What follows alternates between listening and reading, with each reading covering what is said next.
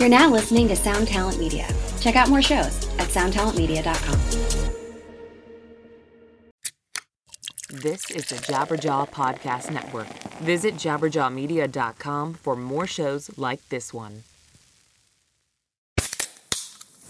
Hey, what's up, everyone? I'm Matt McGachy, the vocalist of Cryptopsy and the host of the Vox and Hops Metal Podcast, where I sit down with fellow metal musicians. We talk all about their lives and music while sharing killer craft beers. If you've ever wanted to sneak backstage and share a beer with one of your favorite musicians, well, Vox and Hops is the podcast for you. This week on the podcast, I had an amazing conversation with Morgan Lander and SJ Jones about Kitty Pig. There is this episode and over 450 other ones to help you enjoy life, metal, and craft beer. So what are you waiting for? It's time to become a Vox and Hops head. Cheers!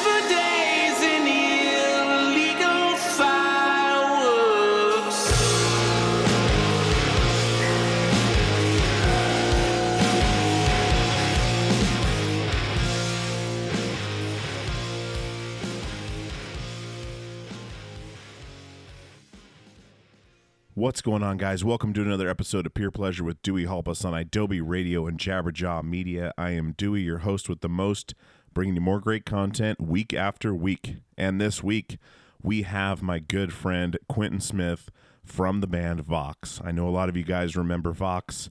I love that band so much. Uh, we had such a good time touring with them, and we never, well, I guess we never actually toured together. We would always play random one off shows all over the country with the guys in Vaux. It would always be a, a random random occurrence or, you know, something set up.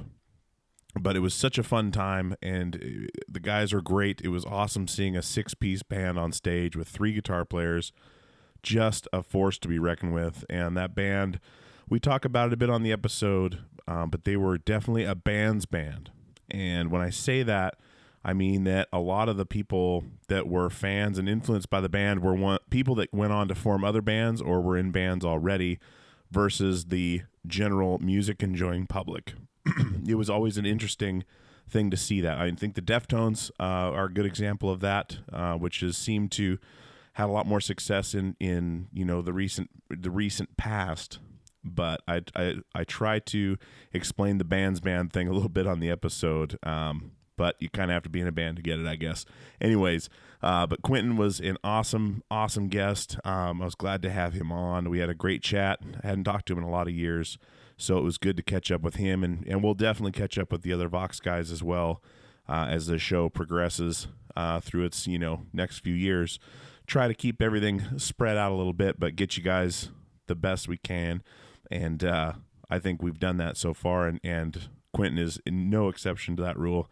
He is a fantastic dude with a lot to offer, and uh, just a, a great, great artist and musician. Um, so if you guys have not heard Vaux, definitely check out um, their catalog. Beyond Virtue, Beyond Vice is the record that they did for Atlantic, which is one of the best things they've ever done. And the record kind of got shelved. We talk about a lot on the episode too, but you guys can check that out. Uh, either right now and pause it and come back, or you know, listen to it afterwards, or go revisit it if it's one you haven't listened to in a long time. So, anyways, let's get some business out of the way before we jump into the episode. We are on peerpleasurepodcast.com. We are on Instagram and Twitter, Facebook, all over the internets, all over uh, everywhere podcasts are available. And uh, definitely check out the other shows on Jabberjaw Media, uh, as well as you know continue listening to the show as you've been doing. So. Uh, I want to talk real quick about rockabilia.com. Rockabilia.com has over 500,000 items in its store, all licensed from the bands and legit. Uh, we've got a lot of stuff from Rockabilia over the years, and they've been supporting the show and the network. So we really appreciate having them on board and uh, love talking about them every week because we know when you guys go there and use our code PC Jabberjaw, you're getting the best in the business.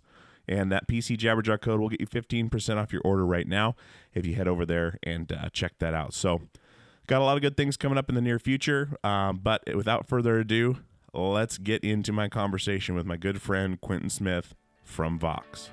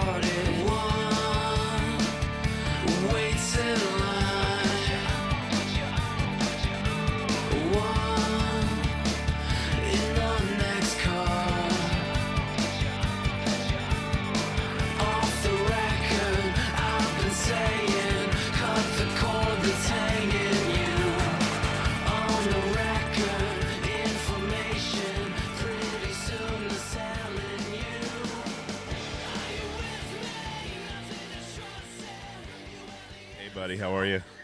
Good. How you doing? You're fantastic. timely. I am. I'm. I'm a timely professional man. I like it.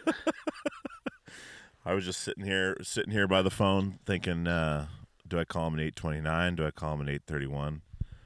What do I do? How about how about eight thirty? Split the difference, Goldilocks. dude. It has been a long time, my friend.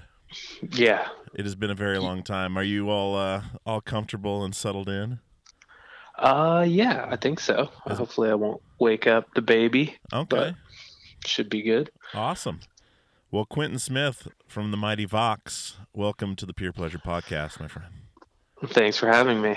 dude i was so excited i when i reached out and you wrote me back and and were interested i was i was super stoked because uh we go back a long time and it's been a long time and uh there's plenty of plenty of good stories to be had and told and and uh quite a quite an interesting history you've had so um uh, Vaux is still one of my favorite bands and always will be but it was quite an interesting ride and uh, Yep. how things ended. I mean, there's just a whole a whole lot to talk about. But uh, you and I, I think we met back in God. I don't remember if it was in Colorado. or I think it was a show. ah, I'm trying to remember who it was. I think it was Static Lullaby and Anatomy of a Ghost. And Okay. you guys had jumped on the. You guys had literally your CDs still said Eiffel. Yep. Uh, you had just changed the name, um, and uh, there's another band that sounded exactly like Refused that played, and I cannot remember their name. They got big for a second. Uh, the rise. The Rise, yes. Yes. The Rise. Good dudes. Yes. And uh but I was listening to it, I was like, man, this is the perfect like refused was no longer at the time and this was perfect. So it like filled that void. Anyways, but then we were just blown away. It was like six dudes up there just killing it. And I don't remember how it blossomed from there, but we ended up playing all over the place. Like I don't think we ever actually toured together. We'd always be on like random shows in Seattle or Denver or Yep. or Warp Tour or whatever. Warped Tour, yeah. Yeah, so, yeah. anyways, but uh, yeah, it's great. I'm counting on you because I think your memory is better than mine is. So. Luckily, I I think I almost died from one of those nights at the Seattle house with Ryder serving drinks. Uh, but other than that, I didn't really drink much on tour, so my memory is pretty solid. Um, nice. That's that's what I what I've been living off of the last while. Oh man. Oh, okay. Well, let's start at the beginning, man. Because I, I mean, uh, you and I met in our in our twenties or or mid twenties. Yep. I know nothing about you before then. Um, everything just kind of kicked off from there. So where did you where did you come from? Uh, well, I grew up on the East Coast in New Jersey, um, and a small town that was kind of between New York and Philadelphia. So until I was old enough to like be able to go into the city by myself, uh, it was pretty boring. Um, so it was one of those places where you had to get creative. Um, so like I had a buddy who we'd just sit in my room with a keyboard and we'd we'd put on like the preset beats and just kind of make songs up off the you know off the top of our heads. Uh we have like we have i don't know four or five 90 minute cassette tapes full of this stuff. Oh, just random demoing. it's classic. Yeah it's so bad.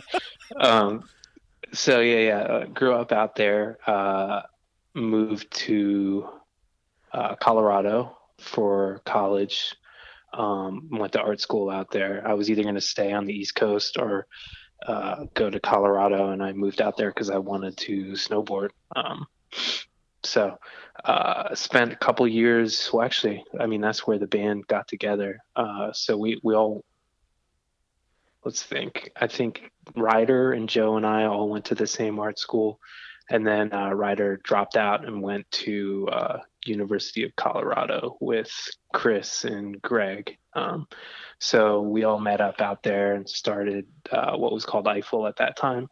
Um, and gosh played i don't know what we, we were banned for years i think at least 10 years something like that. Um, but i played music uh, in high school too. Um, played in a band it was an interesting thing because like this the the hardcore scene was really good in new jersey especially at that time like mid 90s um, yeah. it was it was crazy. It's one of these things where I still have like a stack of flyers, and shows there were just different because it would be like at the community college, and there'd be twelve bands on a Sunday, and I kind of like grew up thinking like this is just how hardcore shows were, and it would be like you know it was great. It was like early Converge, and uh, there's a bunch of bands from New Jersey that were pretty pretty cool and influential. Uh, they didn't really make it out of there. Um, there's a band called Instill that went on to become You and I, and they were just like, I thought they were great. Um, and the band called Frail. It's just like bands that have influenced. Like I'll listen to someone like La Dispute now, and it's like, wow, there's kind of like a lot of this band Frail in here, uh, and it's so it's pretty cool to see. And it's like cyclical. I don't have no idea whether a new band like that knows that there was some band from New Jersey doing this same kind of thing Yeah. 15 years 20 years ago it's crazy uh, There's the few that break out into the into the mainstream or at least into the the more visible anyways with like the La Dispute and everything else where they got a lot of buzz and then yeah. No one Yeah, yeah. knows where that sound comes from and they just they dig.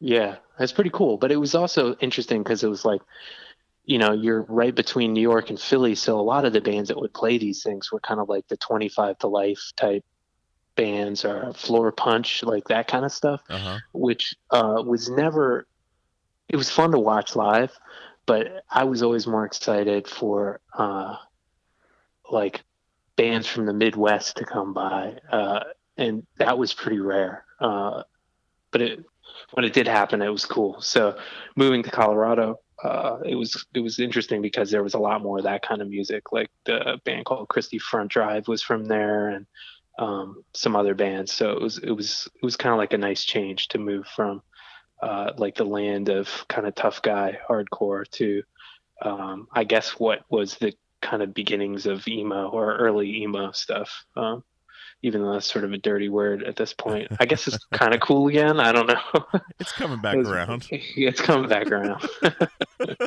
there was a while there where it was like it was definitely not something you wanted to be. But- Yeah. Oh man.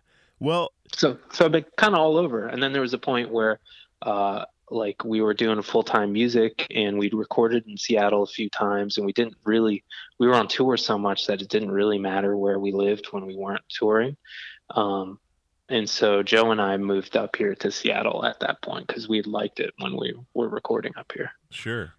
yeah yeah Okay. And Joe's tattooing right now, right at Alaska Street Tattoo.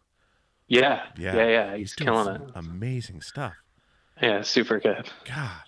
Well, I mean, so you, I, I had no idea you were from the East Coast. I didn't know that at all. I thought all you guys were from Colorado, and so No. that's I, that's good to learn because, and also you came from a plot a place where I mean you kind of had everything really close by to moving out to Colorado where everything like you said like seeing stuff from the Midwest like that didn't come out that way often kind of immersing yourself in that area definitely an interesting change Yeah, it was cool. And at that point in in Denver, uh, there was like a sort of a local record shop that would put on shows called Double Entendre, and uh, so there was like a really good scene going on there at that point. Like there was tons of shows. There was a couple other venues, like smaller, kind of off the radar places, um, and it was just like kind of this perfect s- small enough scene that you knew people. It wasn't like cold at all mm-hmm. but uh, but it was it was great. It was really cool. It was a lot of good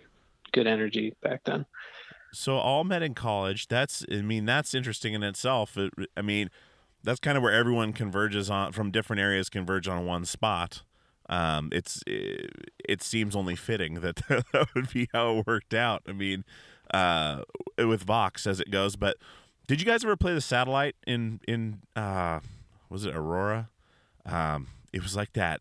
That it's like a control station or something. Like it was this weird. We played there with Fear Before all the time.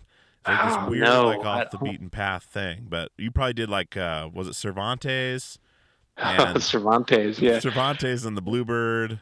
Uh, yeah, Bluebird was great. Bluebird was weird though because they had that like decibel limit, yes. and we had three guitar players, so like that the, the decibel limit in, and Vaux didn't go together too well. But oh it's a God, cool venue. dude. That so with Vaux, like the, I remember the the.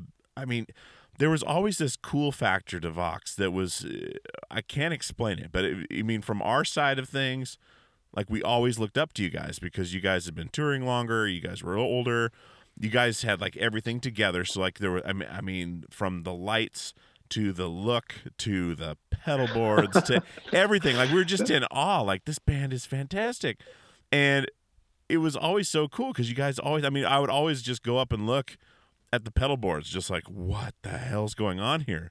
Like eh, and then you know the light show and the sound and everything was just had such a like a hip factor to it. Like it wasn't like anything else. Like it was just this unique experience and we always enjoyed playing with you guys because of that i mean we we loved hanging out like furnace fest i think we did together Oh yeah, it was Um, great. and Ryder was always full of all this useful information and like all these stories.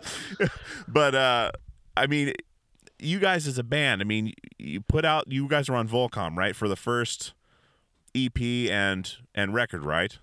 That was Uh, we had a full length album out before that on a really small label from Florida, uh, as Eiffel.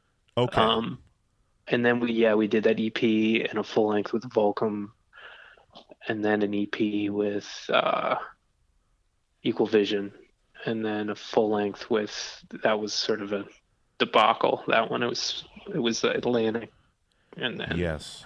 And then we released it ourselves. Okay, I want to definitely get into that too because that's something Sure. where I've gotten so many different versions of the story. And uh, the other cool thing about Vaux for us was, I mean, since we didn't really tour together, it was we were always finding out new people who knew you guys, like whether it was the Thrice guys or Andrew WK, like all these people knew Vaux and loved Vaux, and it was like the like the band's band. It was kind of like um, I kind of compare it to like the early days of the Deftones, where I mean they were coming up, but at the same time, like there was so many bands in the audience. Like um, Thursday was kind of the same way in that in that scene where we'd go to a show, especially in Portland, if Thursday came through, and we'd see every member of every other band we were with in that Yeah. crowd. Not like not like the the random music concert goer. It was always like bands. And I always respected that too because those are some of the best bands in the world. The bands bands, you know. I don't know if you guys saw that too coming from where you guys were at like um you know getting It always vibe. it, it definitely always felt that way. Okay. And it's like it's kind of cool, and it's like I feel like uh, you a certain amount of respect from that. Like Yeah. that, that's a it's a in on one hand it's a great position to be in because I think it means that you're collectively making music that is maybe a little more challenging, uh, maybe. But then on the other hand, it's like you kind of want people to come to your shows too. yeah. Exactly. so, so that part of it is not so awesome. Um, sure. Yeah. a blessing and a curse. I mean, you're Yeah, doing these sure. big tours, and yeah, that's one thing that I noticed is just like, man, there's so many bands that are into Vaux, and I understood why. I mean, the music is fantastic, like, and you guys were pushing the boundaries, and you were experimenting and and trying all these things, and we would always get the coolest, you know. Uh, music suggestions from you guys. Like oh you got to hear this record hear this record. Like i'd never heard muse before. Like uh like a lot of the Oh, radiohead influence everything and like What happened? Dude, what happened yeah. to that? exactly at the time it's- yeah. good God, lord good. Yeah. but jesus christ well money happened money happened and and celebrity i think but um you know that's that's one thing that always like hung over my head with Vaux is like it's a band's band like this is a band's band and you know commercially it makes it really hard to go beyond that you know what i mean and and uh, I, think that's what you guys experienced too but um i mean that... I think we were also kind of. I feel like we had the ability, like Chris and Adam, and everyone was so good at their respective instruments that we sort of had the ability to play a number of kinds of music.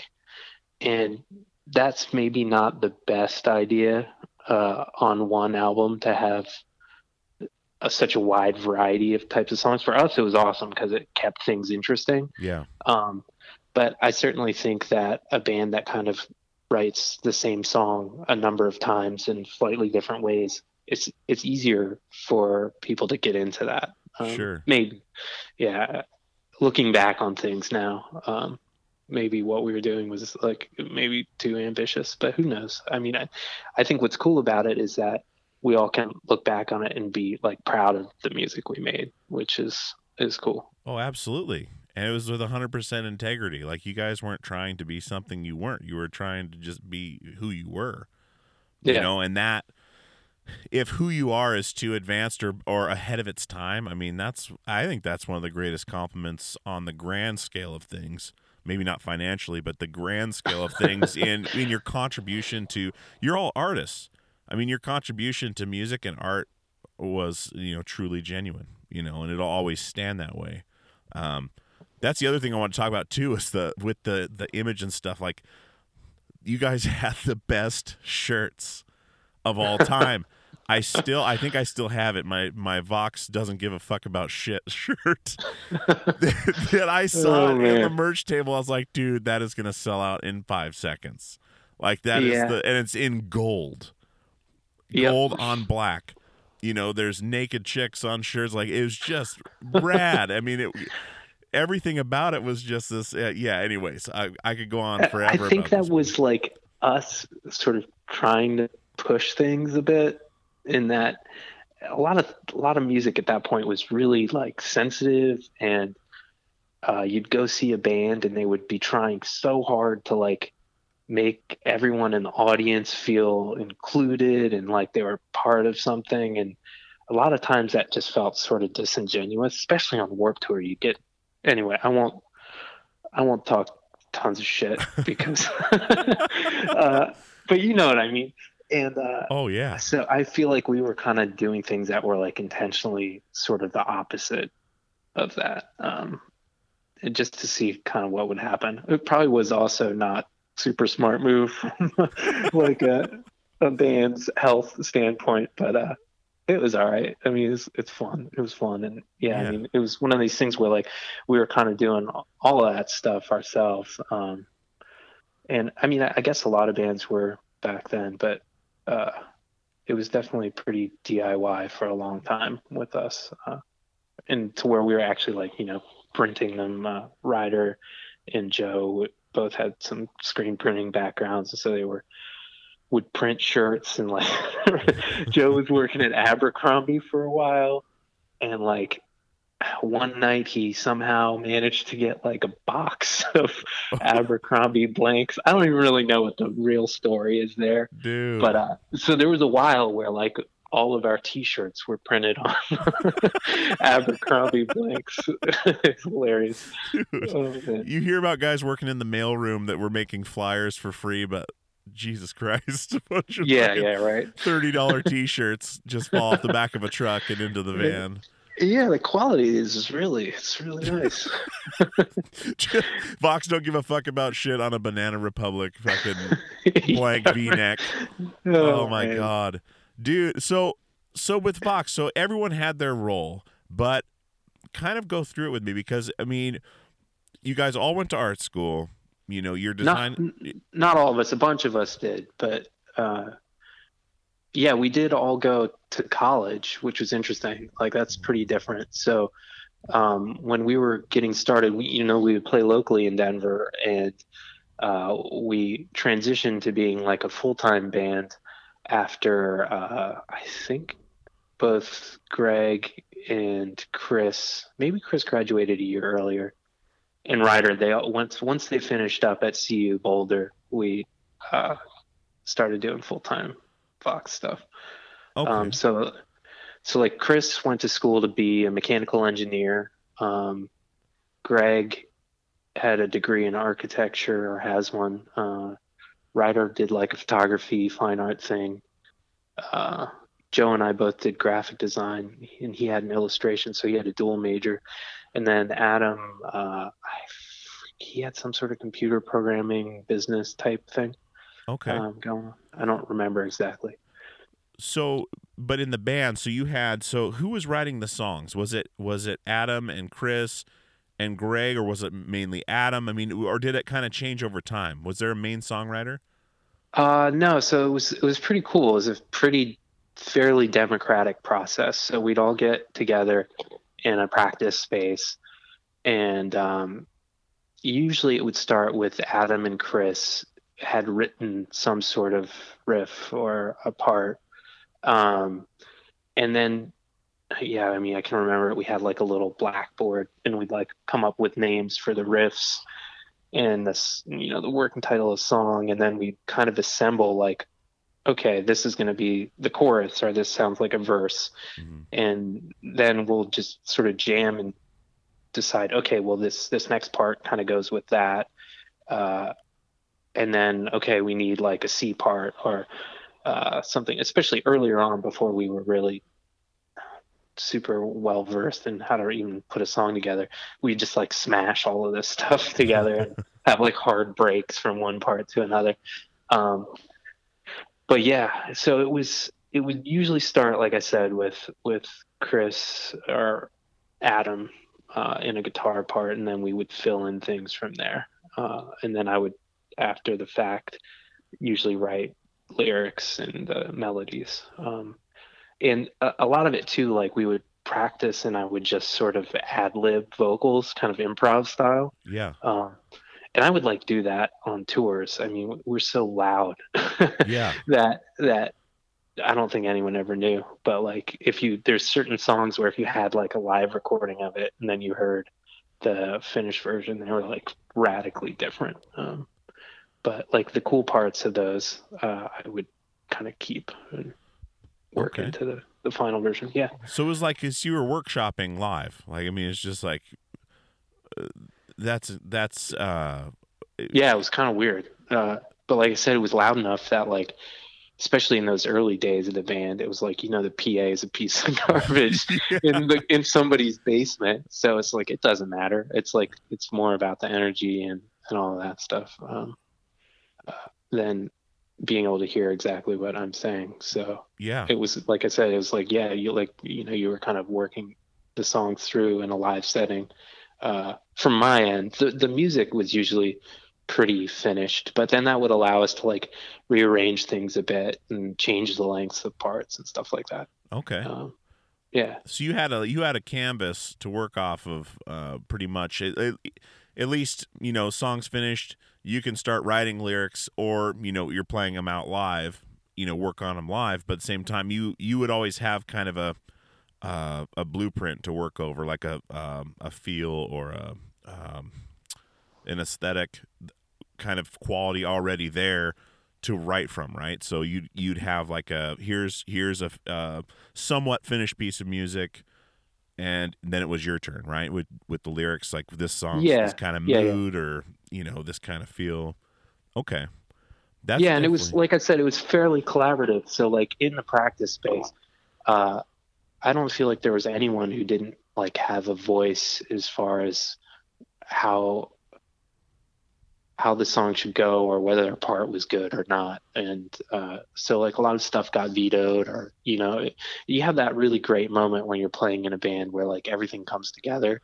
And it's, I mean, that's what's so cool about making music is that you have that experience of like, oh, I finished this piece of art and I'm really happy with the way it turned out. But being able to share that with like a bunch of your best friends is it's really different. Like there aren't many things that are that way, yeah, um, that are collaborative in that way. Uh, so it was, uh, I think, I think our process was pretty good. Uh, I, looking back on it, I, I think there's ways that we could have been more productive maybe hmm but I wouldn't I wouldn't change it. Um, I listened to oh, one of your earlier podcasts where uh, John Portugal John was talking about doing these like thirty second snippets of songs, oh yeah, and Mhm. like, and I, I he was sort of saying it in like a joking way, like he was just presenting those to the label to kind of appease them. yeah. Like that's a really good idea. like, Yeah. like you can get through so many more songs that way and figure out whether like the chorus is good or the verse is good. It's like uh, without like killing yourself to get all the lyrics done for an entire song. Or, it's just really smart. Like, uh, so things like that. There's it's like we didn't think of doing that back then. That's a great idea though. sure, Uh, yeah, Write twice as many songs that way and then finish the good ones, right? absolutely, but it was pretty cool because like uh like i would play some keyboards and things like that but for the most part i wasn't writing the music as much. Uh so i was kind of like this objective person that could sit in the room and and sort of s- help shape the pieces more because i was a little bit removed so that i was able to like uh, have a bit more of an opinion on something without being so in it. Mhm. um, so so I, I think that's that's kind of valuable in that way. It's cool.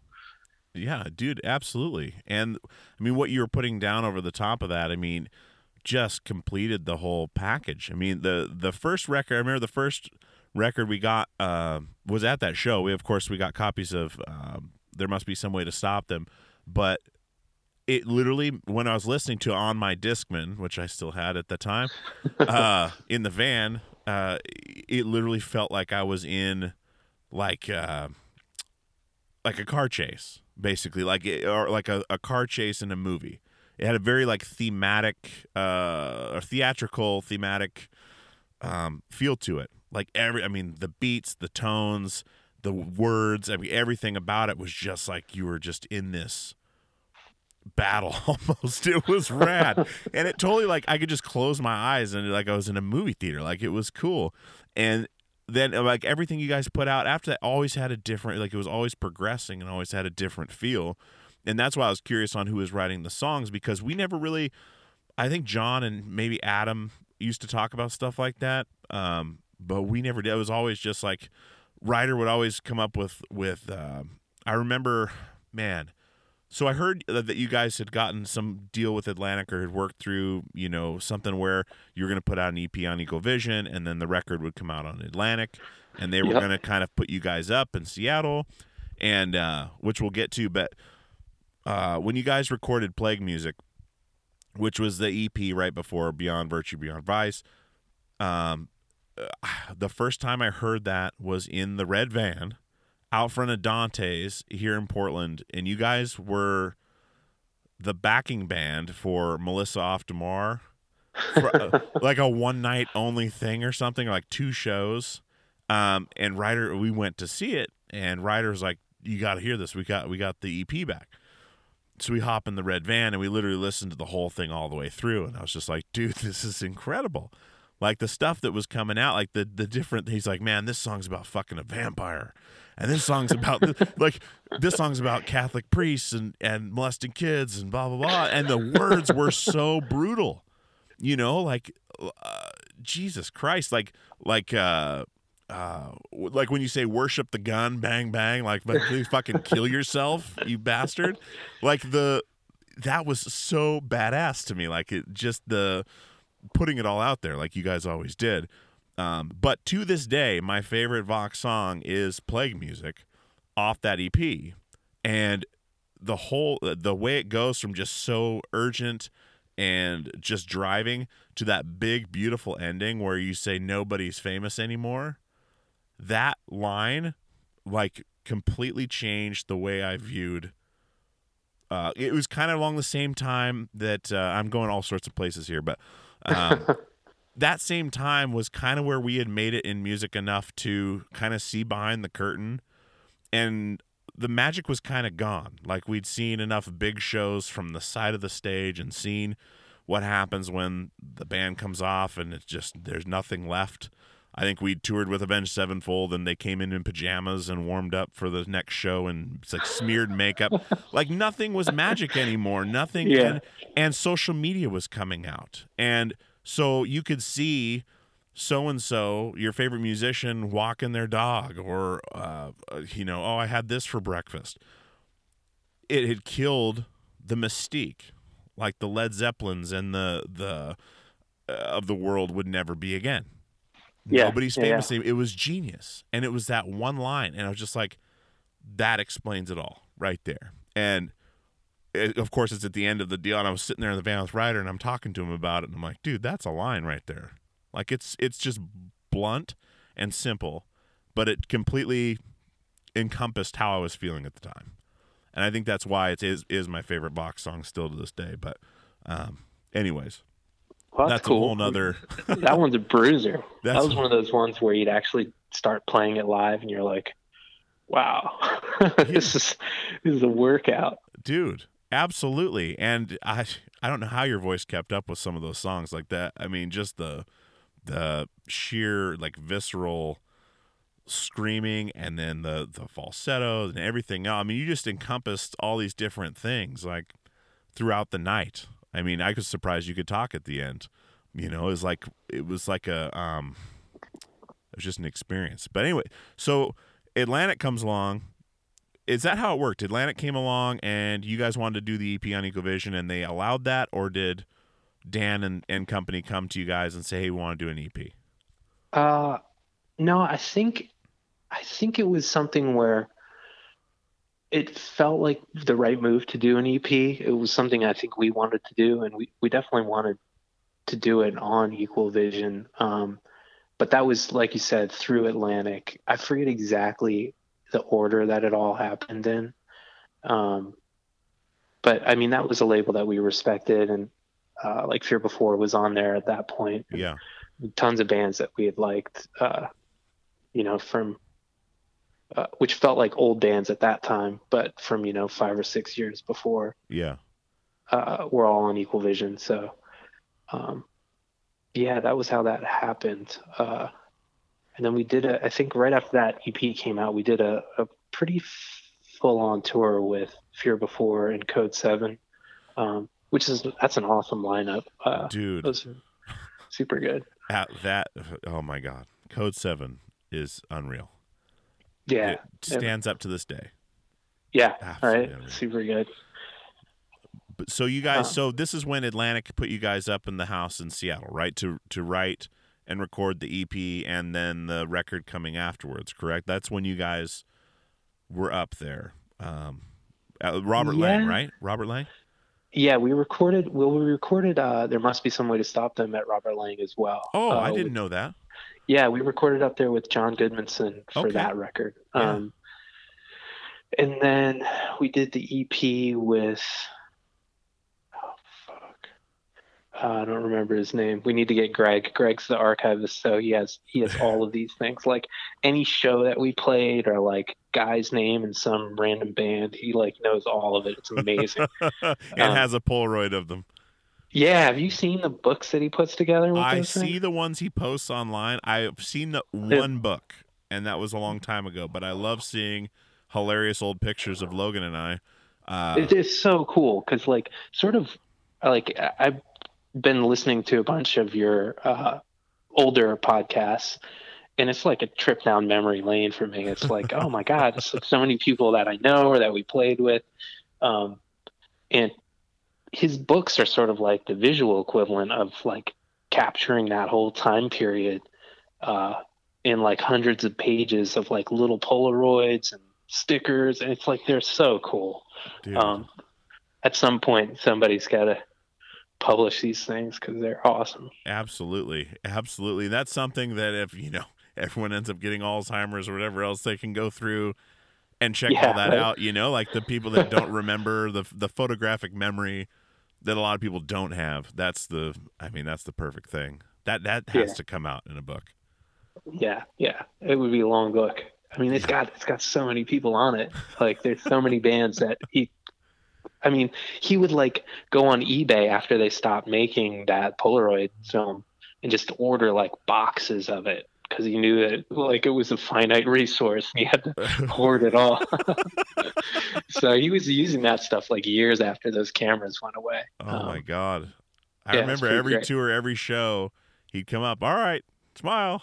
I was like, okay, Yeah, we probably got like 20 pictures of young Dewey yeah, in there. probably different shaggy haircuts and all that shit. Dude, hair. I, I remember like we played one show and maybe someone wrote like a live review and they're like, the singer looks like a janitor.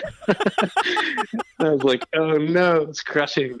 oh my god, dude, yeah, looks like a janitor. because it was like fluffy. It was, it was bad news. I look back at these pictures. engineer. yeah, that's right. Yeah, That's dude. not cool. yeah, everyone had the hair like brushed across the front, and yeah, oh yeah, Yeah. It's a lot of hair. flipping all over the place. Yeah, of swoopy looks. dude, and that's proof right there. Those books are going to be proof for the rest of our lives. Yeah. Now, now it mm-hmm. absolutely has to come out. We will all just we'll all fund it ourselves. Yeah. Make- yeah, pretty great. Make ten copies or twenty copies, and we'll all have one.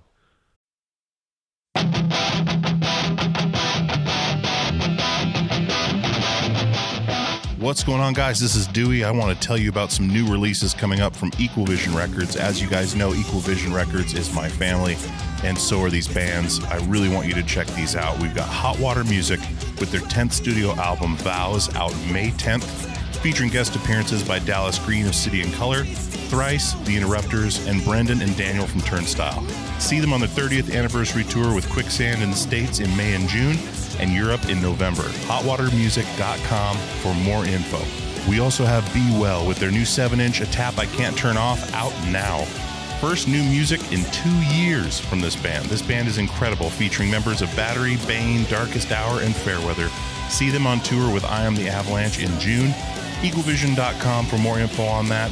And just your general information on EqualVision Records, you're always going to find something you like at EqualVision.com. Go there for vinyl and merch from all of your favorite bands. Check out Hot Water Music's new record and Be Well's new 7 inch now.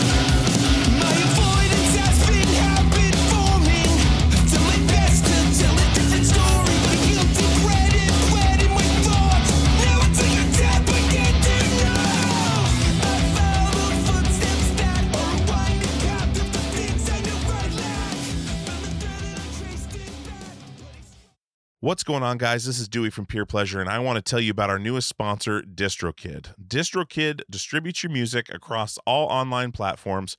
They are an amazing company. I've enjoyed working with them the last few weeks, and they're going to be with us for a while, and I really, really appreciate that. I love working with great companies, and DistroKid is one of them. Uh, they have an awesome thing they're doing right now called splits. Now, if you're working as most people are online, doing collaborations with people from all over the country, all over the world, as easy as that is with the internet, uh, you want to get those people paid when you put that music online. And splits can do that. You can add an unlimited amount of collaborators to any track. You can change the splits at any time. You can add or remove collaborators at any time. You can see previous splits. And all your collaborators are going to have to do is sign up for a DistroKid membership, a DistroKid account, so they can get paid. And as always, DistroKid never takes a cut. You and your collaborators get 100% of the earnings in total. A couple other awesome things that they do is they set up an official artist YouTube channel. Uh, you can use Spotify Canvas, synced lyrics, promo card to promote your release on social media, a mini video for your socials as well. There's just so many awesome things about using DistroKid. And like I said, I don't advertise things I don't use, haven't signed up for.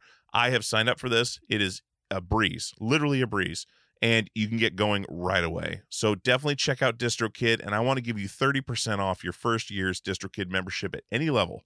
That is distrokid.com slash VIP slash PPP for Peer Pleasure Podcast. Once again, that is 30% off your first year's DistroKid membership at any level. distrokid.com slash VIP slash PPP. Go check out DistroKid right now, distrokid.com slash VIP slash PPP for 30% off. Hi, this is Chad Nicefield. And this is Justin Press. We're the host of Making Waves, the ShipRocked podcast, a part of the Sound Talent Media Podcast Network. We're inviting you to sail away with us on an epic journey in musical enlightenment. Every week, we bring you only the best artists in rock music and discuss everything from the cruise to the stage to the saga of being a professional recording artist. We'll have lots of special guests along the way, so tune in every week. Your stateroom is available every Monday morning, so welcome aboard. Hey guys, this is Dewey from Peer Pleasure, and I wanted to tell you about Premium Pleasure, our premium subscription service that's available now. PeerPleasure.supportingcast.fm is the website. There's three tiers Tier 1, Tier 2, and Tier 3. Tier 1 is $5 a month, it gets you the ad free experience. Tier two gets you access to the Peer Pleasure Passcast. It gets you access to the videos of the interviews. It gets you merch discounts. Tier three is $20 a month. That gets you all of that. It gets you the Passcast, gets you the video footage, discounts on merchandise, and monthly Zoom calls uh, with myself and other guests. We're going to have all kinds of stuff in there for you. There's all kinds of stuff in there for you now. There is, uh, I believe, 30 to 40 videos of these interviews. There is uh, multiple episodes of the Passcast. The Passcast is a podcast that I'd started separately that is me and another podcaster or me and a guest uh, discussing a deep dive into their favorite episode of Peer Pleasure. Um, so there's a bunch of those on there. So so and so and I would talk about the Chino Moreno episode. So and so and I would talk about uh, the Yvette Young episodes, and we would do a deep dive and tell where they came from, how we got the guest, stories of uh, that weren't discussed on the podcast or maybe weren't in there. Um, it's just another glimpse behind the curtain. So that's the big deal with this premium service is giving you a glimpse behind the curtain of how the podcast is made, gives you access to things I'm doing and things that we're doing with the show. Um, gives you, you know, ad free stuff. It gives you just all kinds of, of things that we could throw in there to help make it a valuable part of your month. Cause I put everything out there on this show. I put everything I have into this show. Um, so being able to give you guys that little bit of extra is a big deal to me, and having your support is a big deal to me because if we don't support our artists and creatives, we're not going to have any left. So I appreciate it. Peer pleasure supportingcast.fm is the website. Go sign up today and get some of this premium pleasure.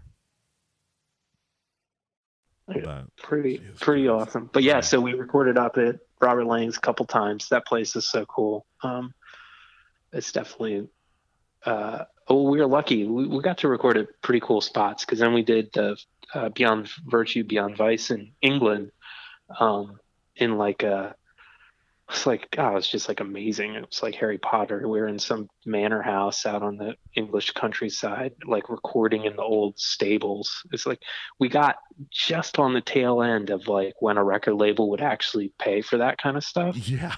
Um, so it was so cool to be able to have that kind of experience because like that's pretty rare these days uh, for for a rock band, you know. Uh, especially now. Like if you were making pop songs, maybe you could pull off some shenanigans like that. But yeah.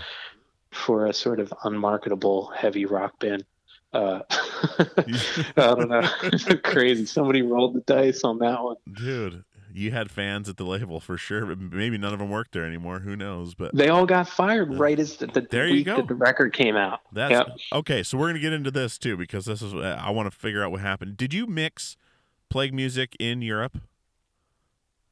No. Okay, I thought I heard like you guys flew over to mix in in Europe, and I was like, what? Uh, no, no. okay. We recorded we recorded an album over there. That's and the then I flew back to uh do vocals afterwards, but um Maybe that was it. yeah. Okay. Okay. But no, the guy who uh, produced it did the sort of the first round of mixing, and then uh, I think Dave Sardi finished it up over here in LA. Okay. Okay. So you guys, so you guys are in Seattle. That you had that amazing little house up there. Uh, oh man, I, was it was it Shoreline? It was, uh, yeah, pretty much. It was Okay. just south of there a little bit. It was a, an area called North Beach, but that place was great. That I place mean, was insane. yeah, to go from like, you know, sleeping on in a van on the or on the roof of the van during the Warped Tour, and like I think because that was we just come off a year where we played like 270 shows in a year, which is a lot. Uh, so we were we were definitely like slumming it pretty hard. Um, so to go from that to uh, you know a house where we had bedrooms and it was it was awesome and you could like look out and see the water and people were like kite surfing down there. It was so good. We yeah, it's great. you you had the life for a bit there with the yeah i remember i remember showing up at that house and uh i think did we play i don't remember if we played studio 7 with you guys that night or something but we we ended up going to the house and we were leaving for boise the next day or that morning or something something happened ryder was ma- he was calling them gypsy tits i think it was just ginger ale and whiskey and Oh. i think he was just bartendering it up, man, like just one after the other, and I had no idea what I was doing. And That wasn't the night that that Greg pushed him down the stairs in a box, was uh, probably we were only there once. We were only there one time at the house, and? But so you guys were there, but then Portugal came back and they recorded some of their like first demos up there just in the living room, which is kind of awesome Yeah. at this point in Yeah. hindsight. But of, so yeah, that was different times. Okay. of course. It's hard to it's hard to keep it all straight. it's crazy. And then John Goodmanson was going to do the new Anatomy record at Robert Lang, and then we ended up Oh. breaking up. And then Blood Brothers took the slot with John Goodmanson and recorded Crimes. So I've still Okay. never seen Robert Lang. Like we were going to Oh, record there and everything. I never even, I never went, never saw. I saw pictures on the internet. That's it.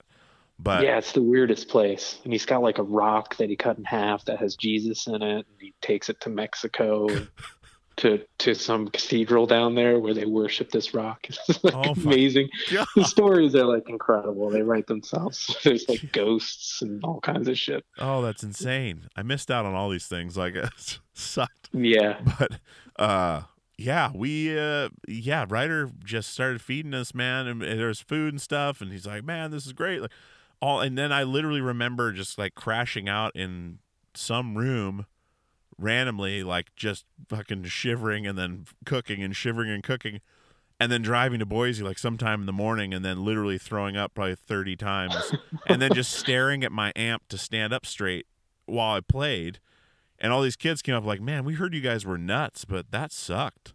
And- yeah, we hung out with Vaux last night. it's weird though because like especially at that point i mean most of us still didn't really drink at all but we were just kind of like we we always like to have fun so i guess it didn't really rely on having alcohol, but Yeah. Uh, I don't think everyone was drinking either. I think I remember going to your room and I think you had some notebooks of lyrics and stuff you were working on. And there I think there was like a keyboard in there and like it was just kind of like this whole the whole house was creative.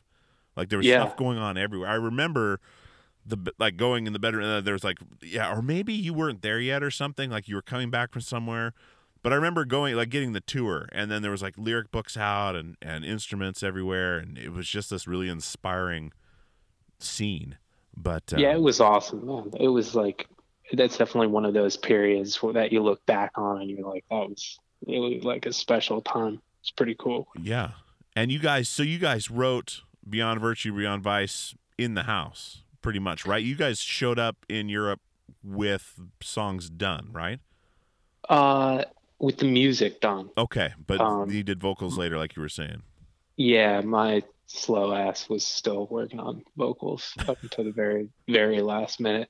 Because I'm bad in that way. Like, I would, you know, I'd have like a mic, like like what you saw, and a keyboard, and I could like kind of write out vocal lines. And I, you know, I, you almost have too much power when you have like. At that point, I was using Pro Tools, but it, any of these modern like uh, music programs, um, so like I could track five different choruses for one song and three different verses. And uh it was like really hard for me to choose which one was the right one. Um so like I would kind of uh beat myself up a bit over that. And Yeah. and, and I probably would have been better. Like I'm always really like jealous of those musicians who are so confident and they're just like here's the song it's done you know and now i'm going to write another one and like maybe that one that i wrote isn't the best thing but it's done and now i can free myself to like move on to the next thing. Um, that's not really the way i worked. Uh, i was always a bit more meticulous uh, which i don't know it's not as spontaneous right? Like uh, there was that part where i would just kind of be ad-libbing it at a live show which was super spontaneous uh-huh but then when it actually came time to like count syllables and shit like that, uh, it definitely slowed down a lot. Um, and I feel like if I were doing all of that again, I just I would I would be a bit looser with it. just lay it down and and let it fall as it does Yeah, like that one's cool. I'm sticking with it. See, that surprises me a bit. Like that's a that's uh, I wouldn't imagine it being that way with you. Like from from you know hanging out, watching you guys live, and just the time we spent together. Like I would, it seems like some, there's like just this release, basically, like all at once kind of thing. But that's interesting to know that it was that meticulous for you because. I mean, it didn't come off that way. Like, and not in a bad way either. Like, it's it's just seemed like this pure, boom. Like, I had no idea that much went into, you know, trying different, tr- different courses You know, Like you said, five courses for one song. You know, I mean, it seemed like a like just a pure release, and that's Yeah. so that's surprising. So, when you guys, so you guys finish finish the record, you guys are back in the United States. You send the send the record to Atlantic. Uh, those guys, so all those people that were supporting you at the label got fired at that point, or did they have a chance to hear the record? No, they were yeah, they were into it. Okay. And like uh you know, they we filmed a video for Are You With Me Mhm. off that. Um and that was another one of those things where like it was I mean, YouTube was definitely happening, but like there was still a need for a music video at that point. Yeah, Uh, actually, it was kind of like that in between period where like MTV wasn't really a thing anymore, and like it certainly was not at the point yet where like if you had a video that had three million views, that was uh, like uh, something you'd put on your band's resume, you know, yeah, or, or I guess thirty million views or whatever that you know like it wasn't at that point either. Yeah. Um, but it was another one of those things where they, you know, they we had a budget to do it um and like it went so so the album was set to come out the video was done that single went to radio with like a, a fairly good push behind it and like that week is the week that our the main guy who was supporting us. It wasn't our A and R guy, but it was like one of the like head dudes at Atlantic at that point, and uh, he got fired, and uh, then everything just sort of crumbled. Um, so it's like we didn't have that support anymore. We didn't have anyone that was kind of like seeing the same vision that we saw. Yeah. Um, and so that was pretty rough. I mean, we were already, uh, I want to say like a little, a little bit of a cynical band, at least from my end. I think a lot of that was like hu- humor that helped us like deal with the fact that we would tour with bands or we'd play with bands on Warped Tour and you'd just like see their careers taking off.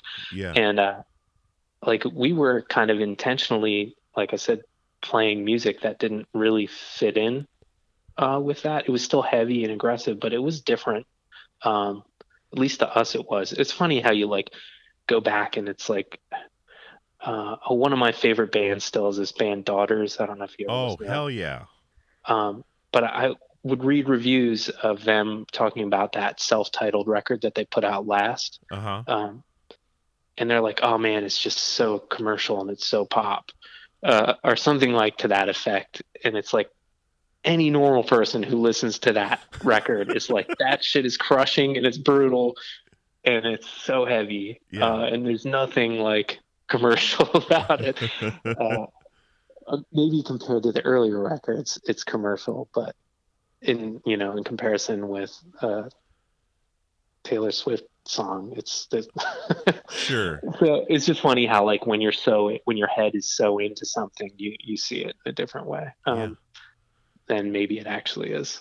Uh, so yeah. So anyway, we were pretty cynical as a band. At least I was, um, and I think that an experience like that just kind of made it that much worse to where like we felt like we could really only count on this the you know the six of each other which is cool. I mean we're all still so close and like i think that probably leads to that it was like it was like us against the world kind of thing. Yeah. um, and that really uh, that experience really hammered that home. Um, so it was kind of a it's kind of a bummer but So that happens. I mean, and that's one thing that, that with you guys too that's so interesting. I mean, I would have assumed you guys have been friends since grade school because of how close you are and still are. You know, uh, seeing the pictures on Instagram where all you guys are in Seattle or all you guys are in Colorado, like the whole group together, is always so awesome to see. You know, all these years later, like we don't have any of those. I mean, we all see each other at different times.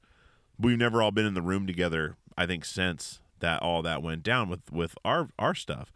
So Yeah. I love seeing that that you guys are still so close. But I mean, that must have cemented it even further. I mean, uh, putting out something that you believed in so much and and and everything just kind of crumbling, like you said. I mean, at that point, did did Atlantic call? I mean, you got the phone call. So and so's fired. Hey, uh, you know this isn't going to happen or this isn't going to happen. Was it kind of like that where where Atlantic's like, what do you guys want to do here, or did you guys have to go to them and say, hey, can we have the record? uh, it was a little of both. Okay, it was a little of both because i'm sure they were like well what are we going to do with this band? Yeah, uh, and and then on our end it was like well if we aren't touring or you know we just put out a record like we need to be out touring. And um, they were like basically pulling support for that kind of stuff uh, so it was kind of like back to uh, in our management our management was kind of through them at that point it wasn't through them but it was you know it was like Coldplay's manager. It was like that kind of stuff. Okay. So like, like you're not gonna, or it was actually Coldplay's booking agent. So like, those people are expecting a certain level of, uh, I think money put into things like tours and radio play and all this other stuff. And like when all of a sudden that's not there, uh, obviously they're not going to be as interested interested as getting Vaux on a tour as they are as getting Coldplay on a tour sure, uh, sure, which makes total sense. But uh, so we were not the priority that we were just like one week earlier. Um, so there was a while there where we were trying to figure out how we would get the album back, and they were actually pretty cool about that. Uh, and they did give it back to us, and we were able to. Well, there was a while where we were just, uh, I think we were burning copies. Uh, we just have like a couple computers, laptops going in the van, uh, duplicating copies, and then we made all the, the album covers uh, with some stencils and shit, like thousands of them. Um, Did the stencil have the owl on it? Yeah, I think I have that still. I think Ryder gave me one. nice. Uh, yeah, I remember that time. Okay. so th- I think that's what we did over for a Warped Tour or something like that because we didn't have albums, Yeah. which obviously is like the it's like the worst. You know, I mean, you're on Warped Tour so that you can uh, get your music to people, Yeah. and you're not able to do that.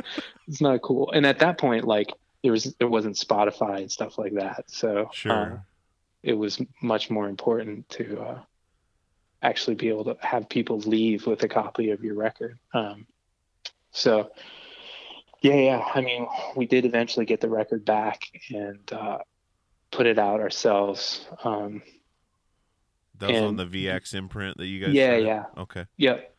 Um, and then we recorded another four or five songs after that uh, without Ryder. Ryder quit, uh, which is sort of the beginning of the end. Um, and I don't know if you've ever heard those. They were pretty cool songs. They were totally different. I haven't. Weird. We recorded them in uh, in Detroit, and it was like pretty. I was pretty bummed. Like uh, we recorded them with a friend who's like a great dude. He came out on tours with a bunch, and he's a super funny guy and talented um, producer. Uh, but he has like 45 cats, and I'm allergic to cats. Oh shit. and uh, so like these like cats climbing all over the studio, and it's just like it was it was not a high point for me. Um, yeah. and you can kind of hear it like the songs are definitely kind of bummers uh, but they're cool like they're totally weird and different um, but yeah so and that was kind of that was kind of it like after that uh, there was sort of and that was you know like maybe a year or so year and a half after this all this atlantic stuff went. So we still went on a handful of tours and played a bunch of shows uh, but it it just kind of was at a point where like and I'm also one of those people that's I think to a fault is kind of like looking at like what's next? You know what uh I have trouble being present which sucks and I need to work on it but I'm always thinking about like the next thing um the next experience kind of stuff like that and it felt like we had done so many of like the cool things as a band um and it it just I think it was the right time for all of us. You know, we were all like kind of getting 27, 28, 26 in that zone, and it, I mean that's one of those periods where like kind of most people go through some sort of sea change. I think at that point, Yeah. and like a lot of those things that seem totally cool uh, and fine, like we were all good with, like sleeping on the bench in a van uh, for 200 nights of a year like you know you know greg uh had started having kids and stuff like that and that didn't really come into uh, the decision but everyone was moving on and the last couple of us got married and stuff like that so yeah. um, priorities change but Do you remember that moment when when things ended like that? Was it just like a like a group meeting? Was it a conference call? I mean, when when the band ended, like Ryder was already gone. Which Yeah, Ryder was gone. Fucking hard. oh yeah he like manned up we were like we were on the tour i yeah i won't say the bands we were on the tour with but the bands didn't really help uh, Yeah. and uh it was just one of those bomber tours i'm sure you you guys had those too Oh God, yes. And it's like super humbling right Yeah. uh, especially at that point like after you'd been around the country and a bunch of times in a row and it's like like man we're still here you know Yeah. uh, but that i think that sort of crushed ryder um, and so he left and he talked to us all in the van uh, I forget, we were like in Bakersfield, fucking California, somewhere near Jerry's there. Pizza. Yeah. Uh, and then so he was gone, and then it was like this the next summer, uh, I flew out to Denver, and got together with all the dudes and told them that I was thinking it was time to be done, at least on my part, and like you know if they Yeah. wanted to keep going, they could, but. Uh, yeah, so it was oh god, man, I was so nervous. It was like breaking up with five girlfriends that you've had for 10 years at once, Same you know. It was, it was horrible. Oh, Um, yeah. I can't imagine. But like we made it through all of that and it's like we're like I said we're still all like feels like we're all brothers, man. It's I, I think we're really fortunate like if I was given the option to have a band that had, you know, critical success or trade in these five five dudes who are now, you know, the best friends you could ever have, I would certainly I wouldn't change anything. Like uh, like I just turned 40 a few weeks ago and I came home from work and all the guys were uh, in my living room, you know, it's, like, it's so crazy. Uh, so it's just great. It's really fun. That's fantastic, man. That's I mean, see that's the ultimate the ultimate win right there. I mean, you've got a catalog you're proud of. You know, you've got lifelong friendship, you know, that that has withstood a lot of shit. And Yeah. you know, uh, come out on top, you know. Everyone seems to be doing so well. I mean, just watching through social media and everything else, I mean, everyone seems you know, pretty pretty damn happy and, and kind of in their their realm. I mean, for the most part, is from what I can tell, is at least what it looks like from the outside. But Yeah. you know, um, so yeah, I think I think we're pretty pretty damn lucky in that way. It's it's cool. and now you're a husband and a father. I mean, you, Yeah. you what are you doing now for work? Um, I work at a uh, place that makes uh, video games called Valve. Um, here in in Seattle. Actually, Another in fucking dream job. Yeah, it's pretty crazy. Jesus It's- Christ. it's it's pretty good. Uh, yeah, it's uh, I'm working on some VR stuff now. Um, it's it's cool. It's like it's so weird because you know we will put on like a game tournament at Key Arena, and we sell that place out for seven days in a row in three minutes, right? so it's like it's like totally different than the band days, but uh, it's still kind of the same thing. And the place is is great. It's pretty punk punk rock and that it's like there's not a lot of hierarchy there, and um, you know you can just kind of work on the stuff that you're you believe in at any given point, or switch from one project to another. So it's cool. Dude, So, that's I had no idea that was the the field you went into. That's fantastic. yeah it's it's it's it's pretty cool in that it's like a creative industry um, that really like supports a lot of people a lot of talented people so it's good in that way i mean some of the artists um, that i work with are just phenomenal like just so good it's weird because it's like doing band stuff um, it was like i was always the the artist the graphic artist at least Yeah. uh, and like I would paint and we'd have art shows and stuff like that. But then I'm surrounded by these people now. it's just like phenomenal. yeah, it's crazy. Um, it's pretty cool. Puts you in your place a little bit. Yeah, totally. Like Dude. people all those years we were doing music, they were, uh, you know, drawing and painting. So But dude, I bet you all of them wish they did what you did at that time. You know what I mean? It always it's Yeah. always the same way where you know, but you have you have that now. You have that the thing that same thing I I you talk about not being able to live in the moment or be present. I am exactly the same way and and Joe's the same way and we talked about it to where like on it when I didn't like what I was doing for work, if I had a weekend off, I could not enjoy Sunday because I Yeah. knew Monday was coming. Or so my entire 24 hours of Sunday, I'd sit there like, or whatever I was doing, I was like, God, eight more hours, I got to be there. Like, I could not live in the moment. I still can't.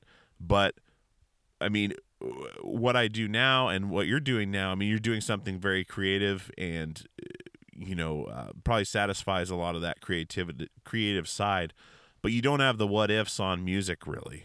You know what I mean? Where you've done it, you've been there, you've lived it, you paid your dues, you got some pretty cool shit.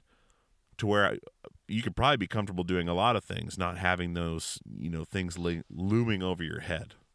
Yeah i certainly am like i love experiences right and Yeah. it's like that was a pretty full experience that we had as a band um that said though like we all got together i don't know maybe a year or so ago two years ago for adam's 40th birthday Uh huh.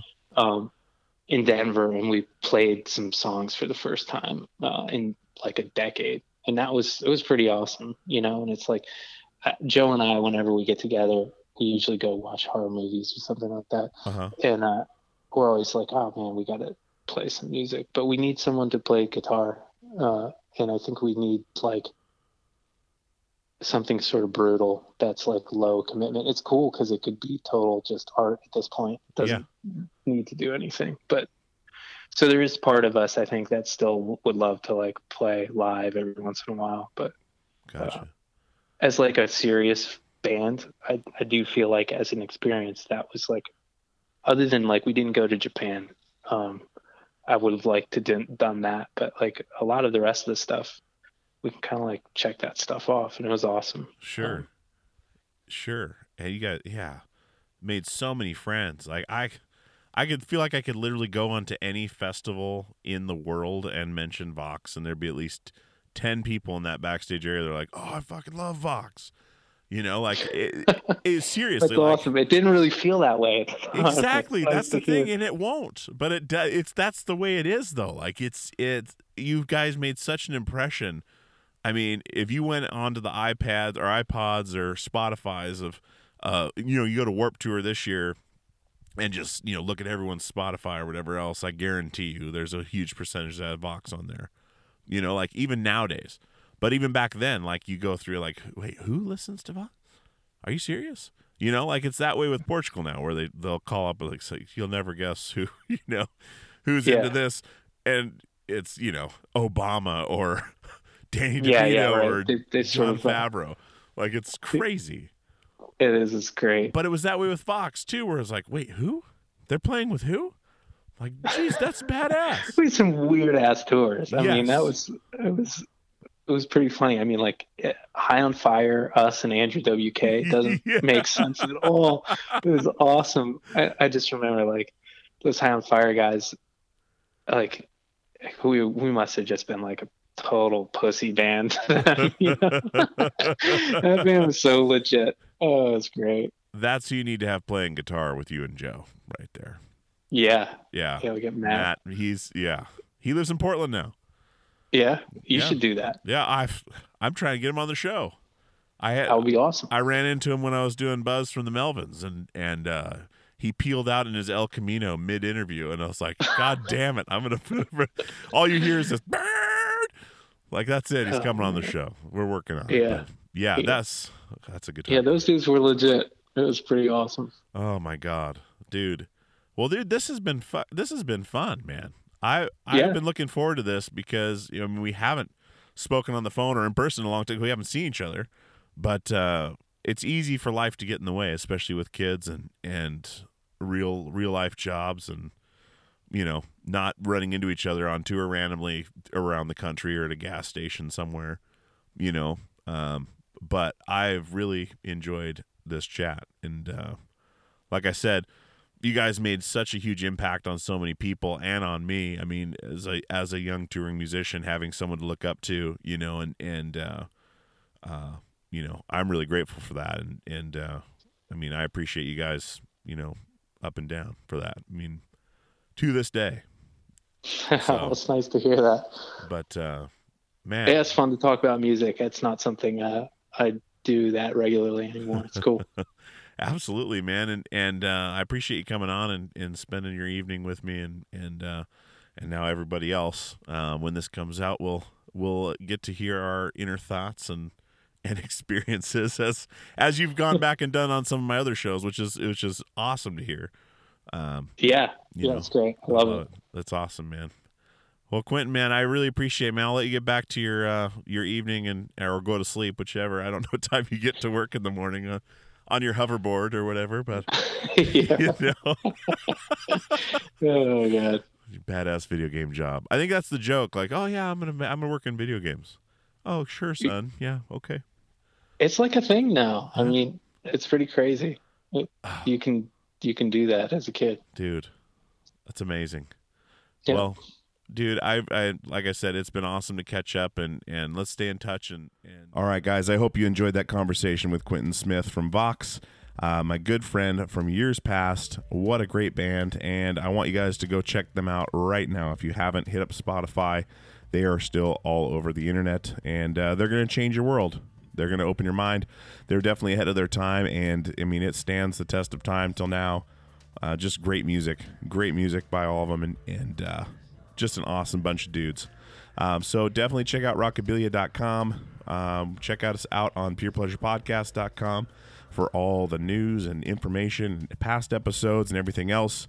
Rate and subscribe if you haven't already. Tell a friend about the show. We really appreciate you guys being here week after week. Um, we definitely took a week off last week uh, for the holiday, um, but also Matt Carter, my guest from the last episode, uh, he also put the audio from that on Break It Down, uh, his podcast as well. If you want to listen to it over there, but definitely uh, share, rate, and subscribe. Come back week after week, and as always, we'll see you on the radio.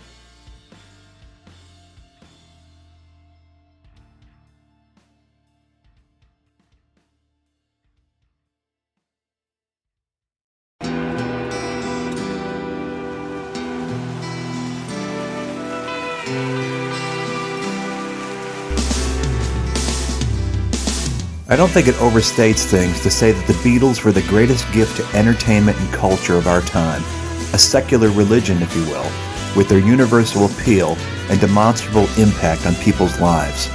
I'm Robert Rodriguez, host of Something About the Beatles. With every episode, I speak with historians, musicians, artists, and Beatle witnesses, all in the service of fresh insights into the most joyous cultural entity the world has ever known. I hope you'll join me and listen to Something About the Beatles, now on Evergreen and wherever you get your podcasts.